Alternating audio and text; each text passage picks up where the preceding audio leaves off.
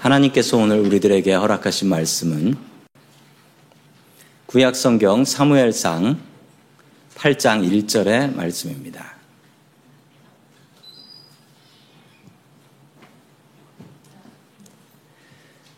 사무엘이 늙음에 그의 아들들을 이스라엘 사사로 삼으니 아멘.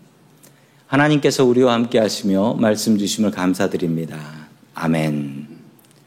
자, 우리 옆에 계신 분들과 인사 나누겠습니다. 반갑습니다. 안녕하세요. 반갑습니다. 인사 나누시죠.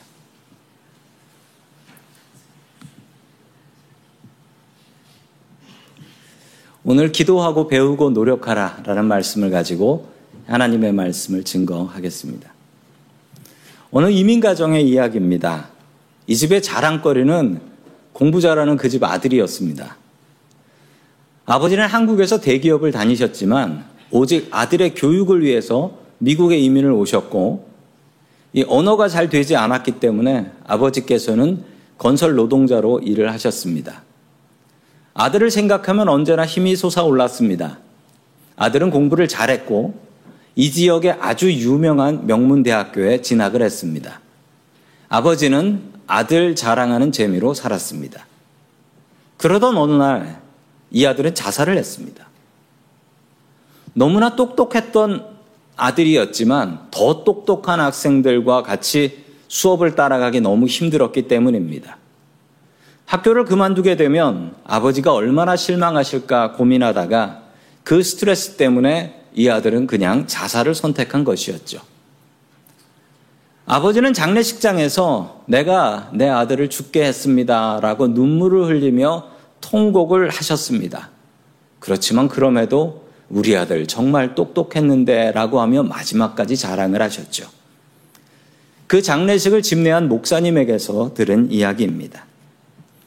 너무나 슬픈 이야기이지만 이민사회에서 종종 볼 수 있는 이야기입니다. 이 도대체 무엇이 잘못된 것일까요?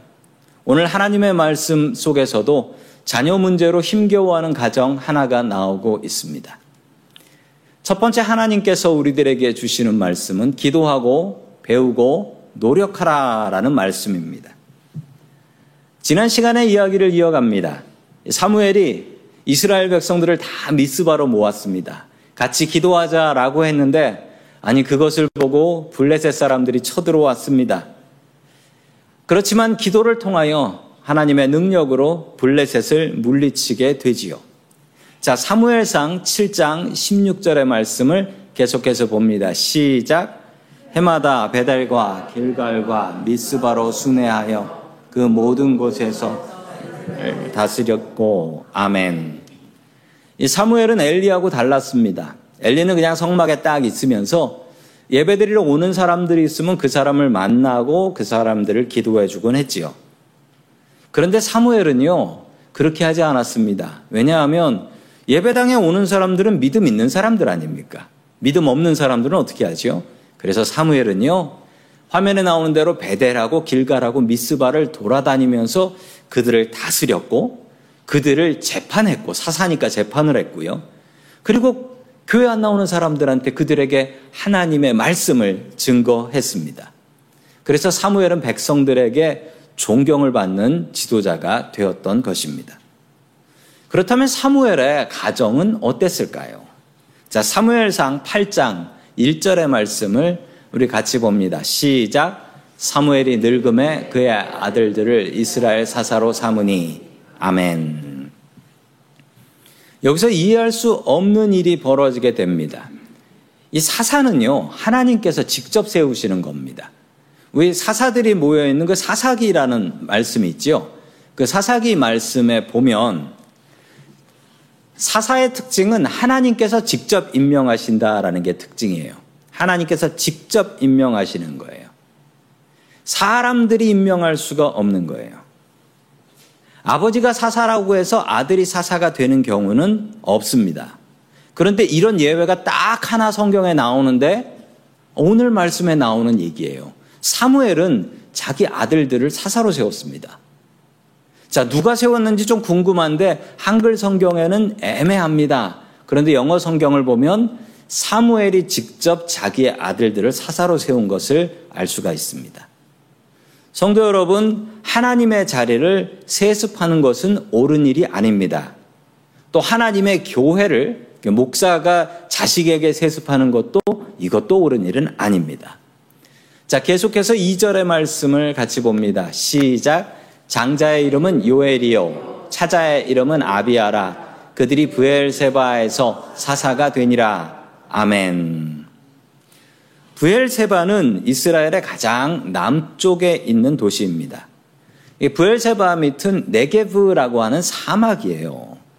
나이가 든 사무엘은 멀리까지 이동해서 다니는 것이 어려웠기 때문에 가장 먼 쪽에 있는 이 부엘세바에 자기 아들 둘을 사사로 세워 놓았던 것입니다.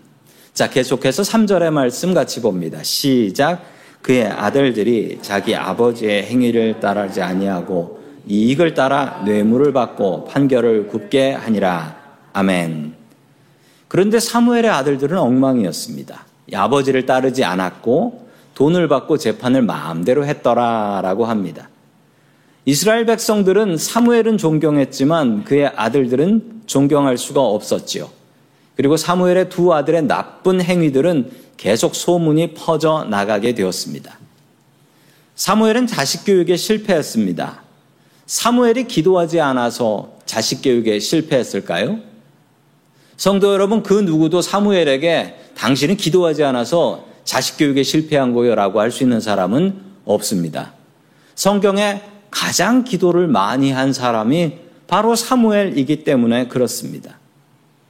자기 아들들을 위해서 얼마나 많이 기도를 했을까요? 그런데 성도 여러분, 너무나 마음 아프고 안타까운 것은 자식 교육은 기도로만 되는 것은 아니라는 사실입니다. 자식은 정말 마음대로 되지 않습니다. 그래서 우리는 자녀들을 위해서 기도해야 합니다. 그런데 역시 기도만으로는 되지 않는다라는 것이죠. 사무엘이 자식 교육에 실패한 이유들이 몇 가지가 있습니다. 그 몇 가지 이유들을 살펴봅니다. 첫 번째 이유는 사무엘은 보고 배울 아버지가 없었습니다. 사무엘은 어릴 적 성전에 살았지요. 어릴 때부터 성전에 살았기 때문에 아버지가 집에서 뭐 하는 사람인지 몰랐습니다. 아버지의 사랑이 무엇인지 알 수가 없었습니다.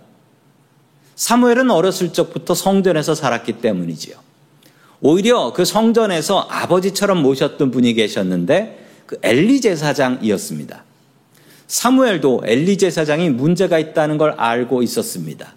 그리고 엘리 제사장의 두 아들 홈리와 비누아스는 정말 너무나 엉망이라는 것도 알고 있었습니다.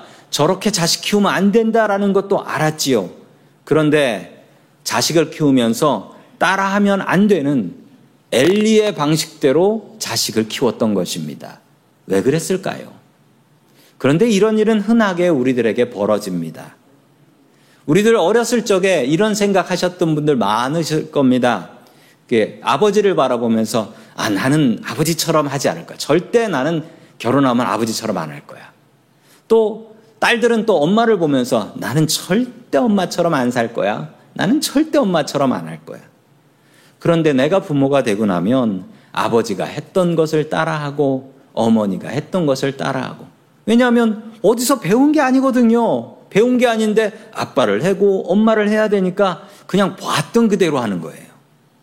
때로는 좋은 모습을 따라하기도 하지만 때로는 따라하면 안 되는 것까지 따라하기도 합니다. 성도 여러분, 기도만 해서는 안 됩니다. 좋은 부모가 되기 위해선 마땅히 기도를 해야지요. 그런데 그 다음에는 좋은 부모가 되기 위해서 열심히 배워야 합니다. 그리고 좋은 부모가 되기 위해서 그 배운 것으로 열심히 노력해야 합니다. 우리 7월은 방학인데요. 7월 방학에 좋은 부모가 되기 위해서 같이 공부하고 배우는 시간을 가지려고 합니다. 또 많은 학부모님들의 참여를 부탁을 드리겠습니다. 좋은 부모가 되도록 기도하고 배우고 노력할 수 있길 축원합니다. 아멘. 두 번째 실패한 이유는요, 사무엘은 너무 바빴다라는 겁니다. 혹시 이 중에 바쁜 아버지들 계시면은 회개하셔야 됩니다. 사무엘은 온 이스라엘을 다니면서 백성들을 만났습니다. 그들에게 하나님의 말씀을 가르쳤습니다. 열심히 하나님을 위해서 최선을 다하면 하나님께서 우리의 아이들과 가정은 알아서 챙겨주실 것이다 라고 생각했는데 웬걸 그렇게 되지 않았습니다. 사무엘의 아들들은 아버지를 만날 시간도 그리고 아버지에게 배울 시간도 별로 없었습니다. 사무엘이 아버지에게 배운 것이 없듯이 자식들도 알아서 크는 것이라고 생각했기 때문이지요. 아버지는 항상 다른 도시에 출장을 다녔습니다. 백성들을 만나서 그들에게 하나님 말씀을 가르치는데 바빴기 때문입니다. 세 번째, 마지막으로 사무엘이 실패한 이유는 사무엘이 너무 청렴했기 때문입니다. 너무나 청렴했어요. 백성들에게 받은 게 아무것도 없다. 나한테 뭐 준 사람 있으면 얘기해봐라. 라고 사무엘은 당당하게 얘기했습니다. 그래서 사무엘의 가정은 가난했습니다. 가난하게 자란 사무엘의 아들들은 사사가 되고 나서 돈독이 올랐습니다. 돈이 되는 일이라면 뭐 정이고 뭐고 하나님이고 나는 무조건 돈이다. 이렇게 살았습니다. 실제로 이런 일들을 많이 봅니다. 제가 목사님들을 만나고 목사님들의 아들들, 딸들을 만나는데 그 딸, 아들, 딸들에게 물어봅니다. 커서 뭐 될래? 라고 하면 그 중에 반은 뭐라고 하는지 아십니까? 그냥 돈 많이 벌래요. 라고 얘기합니다. 돈 많이 벌래요. 우리 아버지 너무 가난해서 힘들어요. 난 그냥 돈 많이 버는 거 아무거나 할래요. 사랑의 교회를 세우신 오카는 목사님의 이야기입니다. 제자 훈련을 통해서 한국 교회를 변화시킨 분이시죠. 그런데 이분도 너무나 바쁘셨습니다. 그래서 아들이 아버지 볼 시간이 별로 없었다라고 합니다. 이분이 일찍 돌아가셨는데요.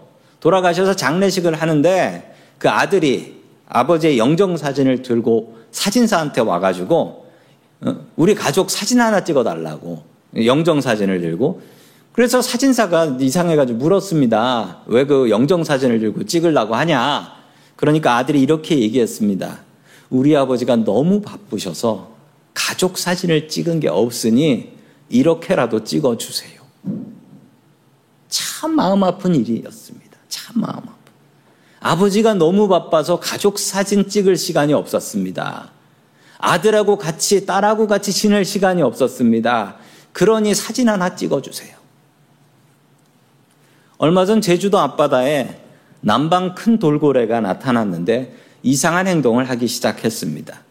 어미가 죽은 새끼 돌고래를 이렇게 머리에다가 이고 가는 거예요. 그러다가 쭉 미끄러져서 물에 빠지면 다시 또 들어가서 다시 또 들어가서 물 위로 꺼내고 물 위로 꺼내고 이걸 계속 반복하는 거예요. 새끼가 죽었는데 어미가 새끼를 너무 사랑해서 그런 거랍니다. 그런데 이렇게 하는 이유가 있어요. 어미의 생각은 이게 돌고래는 포유류이기 때문에 물속에 들어가면 숨을 못 쉽니다. 얘가 숨 못 쉬어 죽을까봐 얘를 숨쉬게 하려고, 숨쉬게 하려고. 야, 너 그러면 죽어. 그래서 자꾸 자꾸 물속에서 끌어 올리는 거래요. 이걸 고래한테 좀 알려줘야 하는데 아무도 알려줄 수가 없네. 성도 여러분, 배워야 합니다. 알아야 합니다. 자식 키우는 것은 정말 마음대로 되지 않습니다. 사무엘의 예를 통해 보듯이 기도로만 되지 않습니다. 기도의 사람인 사무엘도 실패하지 않았습니까? 좋은 부모가 되기 위해서는 어떻게 해야 좋은 부모가 되는 건지 배워야 합니다. 그 배움의 자리에 나오세요. 그리고 좋은 부모가 되기 위해서 부단히 노력하는 저와 성도님들 될 수 있기를 주의 이름으로 간절히 축원합니다. 아멘. 두 번째, 마지막으로 하나님께서 우리들에게 주시는 말씀은 공감하는 사람이 되라 라는 말씀입니다. 공감하는 사람이 되라. 한국 남자들은 공감을 못하는 능력이 있습니다. 한국 남자들은 공감을 잘 못해요. 아내가 힘들다라고 이야기를 하면 보통 아내들은 공감, 같이 공감해 주기를 바라면서 아이 힘들어 라고 얘기를 하는데 한국 남자들은 공감이 아니라 답을 주지요. 뭐라고 얘기하냐면 그 정도는 힘든 게 아니야. 옆집 아줌마를 봐봐 라고 하면서 누구랑 비교를 하죠. 또 때로는 이렇게 얘기합니다. 그렇게 약해가지고 세상을 어떻게 살려고 그래? 라고 얘기하기도 하고, 어, 정말 독한 사람은 내가 더 힘들어! 라고 얘기하기도 합니다. 어떻게 이렇게 잘 아냐면 경험담입니다. 오늘 하나님의 말씀에 공감을 아주 잘하는 분 한 분이 나옵니다. 그분은 누구일까요? 사무엘상 8장 5절의 말씀 같이 봅니다. 시작. 그에게 이르되 보소서 당신은 늙고 당신의 아들들은 당신의 행위를 따르지 아니하니 모든 나라와 같이 우리에게 왕을 세워 우리를 다스리게 하소서 한지라. 아멘. 이스라엘 백성들이 사무엘에게 따지려고 옵니다. 도저히 당신의 두 아들 믿을 수 없으니까 우리에게도 왕을 세워 주십시오. 다른 나라들도 다 왕이 있지 않습니까? 우리도 왕 좀 세워 주십시오. 라고 얘기합니다. 세습하면 안 되는 사사를 세습했는데 사무엘의 아들들은 너무나 엉망이었습니다. 사무엘이 왜 자기 아들들에게 사사를 세습했을까요? 자기 아들들에게 미안해서 그럽니다. 해준 게 없어서 이거라도 해줘야 되겠다라고 하며 사사를 세습해 버린 거예요. 자격도 안 되는 아들들에게. 자, 계속해서 우리 6절 말씀 같이 봅니다. 시작. 그러나 사무엘은 왕을 다스리게 해달라는 장로들의 말에 마음이 상하 주님께 기도를 드렸더니 아멘. 사무엘이 얼마나 기분이 나빴겠습니까? 이젠 당신 사무엘도 못 믿겠고 그리고 이젠 사무엘 당신의 아들들도 못 믿겠다라고 하니 이 얼마나 기분이 나빴겠습니까? 기분 나쁠 때는 어떻게 해야 될까요? 성도 여러분, 기분 나쁠 때는 어떻게 기분을 푸십니까? 이따가 다락방 할 때 한번 나눠보세요. 사무엘은 어떻게 풀었냐고요? 마음이 상해서 기도했다고 합니다. 성도 여러분, 사무엘의 방법을 배우십시오. 마음이 상하면 기도해야 합니다. 마음이 상하면 주님 앞에 나오면 주님께서 위로해 주시기 때문이지요. 자, 그러자 하나님께서 이렇게 말씀하셨습니다. 7절입니다. 시작. 여호와께서 사무엘에게 이르시되 백성이 내게 말을 다 들으라. 이는 그들의 너를 버림이 아니요 나를 버려서 자기들의 왕이 되기 못하게 함이니라. 아멘. 사무엘의 기도를 들은 하나님께서 더욱 크게 화를 내셨습니다. 백성들이 너 지금 싫어서 이러는 게 아니고 백성들이 지금 나 싫어서 이러는 거고 나를 거부하는 거니까 하나님께서 더 많이 화를 내셨습니다. 아, 이제 큰일 났네요. 하나님께서 이렇게 진노하셨으니까 백성들은 엄청난 벌을 받게 될 것입니다. 그런데 좀 이상한 일이 벌어지는데요. 하나님께서 백성들에게 너무너무 화가 많이 나셨으면 백성들에게 벌을 줘야 합니다. 그리고 왕은 필요 없고 하나님만 믿어야 되고 이 사사인 너와 네 아들들의 말을 잘 들으라고 전해라. 아니면은 말 안 들으면 그냥 하나님께서 벌을 내리셔가지고 뭐 수만 명 죽게 하든지 전쟁 나게 하든지 이렇게 해서 정신 차리게 해야 되는 거지요. 그런데 하나님께서 뭘 하셨냐면 이스라엘 백성들은 하나도 벌 주지 않으셨고 그냥 이스라엘 백성들 원하는 대로 왕 세워줘라. 아니 그리고 더 이상한 거는요. 사무엘상 8장 뒤에 9장이 나오는데 9장에 벌써 왕 될 사람이 정해져 있어요. 사울을 왕으로 세웁니다. 하나님께서는 왕을 세울 계획을 이미 다 하고 계신 거예요. 도대체 이게 어떻게 된 것일까요? 우리 구약성경 신명기 17장 14절 말씀 같이 봅니다. 시작. 내가 내 하나님 여호와께서 내게 주시는 땅에 이르러 그 땅을 차지하고 거주할 때에 만일 우리도 우리 주위의 모든 민족들 같이 우리 위에 왕을 세워야겠다는 생각이 나거든. 아멘. 이미 가나안 땅에 들어오기도 전입니다. 신명기니까. 하나님께서 왕 세울 계획이 다 있으셔서 왕은 이런 일을 해야 되고 왕은 이런 일을 하면 안 된다라는 것까지 알려주시고 성경에 적어 놓으셨어요. 아, 그럼 정말 앞뒤가 안 맞네요. 하나님께서 왜 이러시는 겁니까? 왕 세울 계획 다 해 놓으시고 사무엘한테는 이야 저 백성들이 너 싫어서 그러는 게 아니라 내가 미워가지고 그러는 거니까 너 마음 풀어라. 하나님께서 사무엘을 위로하시는 겁니다. 위로하시는 거예요. 하나님께서 사무엘을 위로하기 위해서 백성들이 너를 버린 것이 아니고 나를 버린 것이다 라고 하나님께서 말씀하시는 거예요. 이거 사실대로 이야기하면 이런 겁니다. 사무엘이 자기 아들들을 잘못 가르친 거예요. 그리고 그들에게 미안해서 사사를 세습시켜 버린 거예요. 그래서 그들이 엉망으로 해가지고 하나님의 이름에 하나님의 영광에 먹칠을 해버린 거예요. 이건 사무엘이 잘못하고 사무엘의 자식들이 잘못한 겁니다. 이건 벌받아야 되는 거예요. 그런데 하나님께서는 사무엘이 얼마나 자식 때문에 고생하고 자식 때문에 많이 기도한 걸 다 아시거든요. 그래서 하나님께서는 사무엘을 위로하고 계신 것입니다.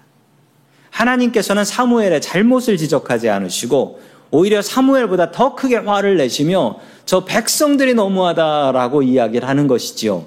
하나님께서는 사무엘의 마음에 공감하고 계신 것입니다. 사무엘은 하나님 사무엘은 하나님의 위로를 받고 있는 것입니다. 이게 바로 공감의 기술이에요. 하나님께서는 사무엘과 마음을 같이 하시고 사무엘과 같이 아파하셨습니다. 그리고 그 다음에는 백성들이 다 원하는 대로 왕을 세워 주셨지요. 자, 구절의 말씀 같이 봅니다. 시작.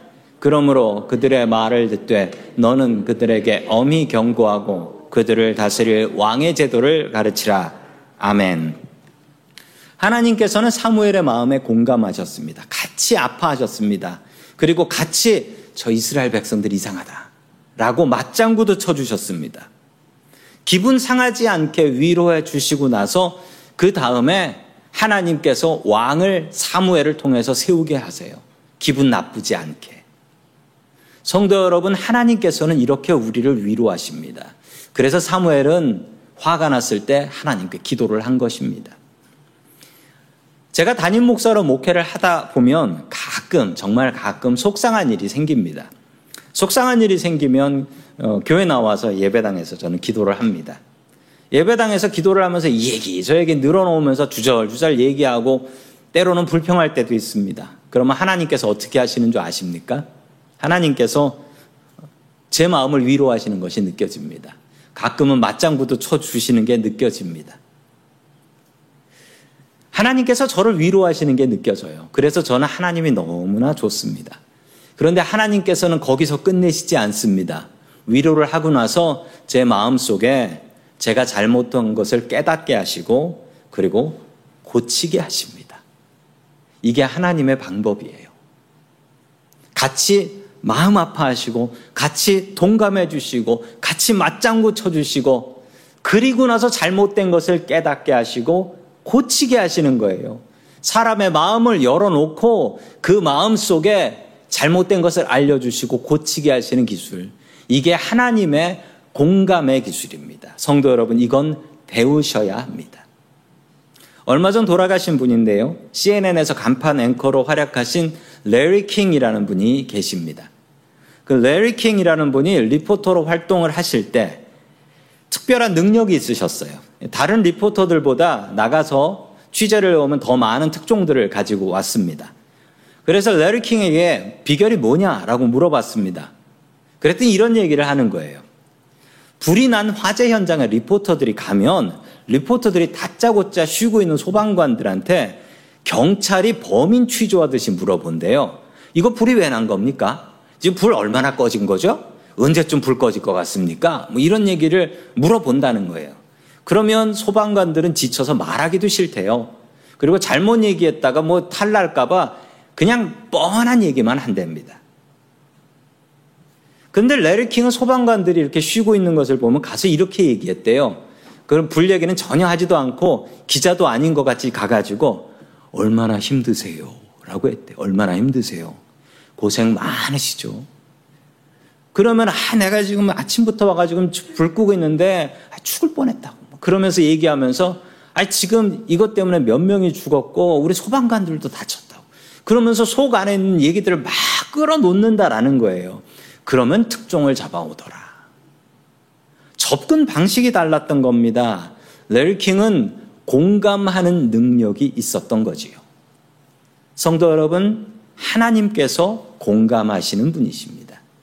하나님께서 내 마음을 아십니다. 우리가 하나님 앞에 기도할 때 하나님께서는 우리와 같이 아파하시고 같이 기뻐하시고 또 같이 맞장구 쳐주시며 우리와 같이 웃으시며 같이 우시는 하나님이십니다.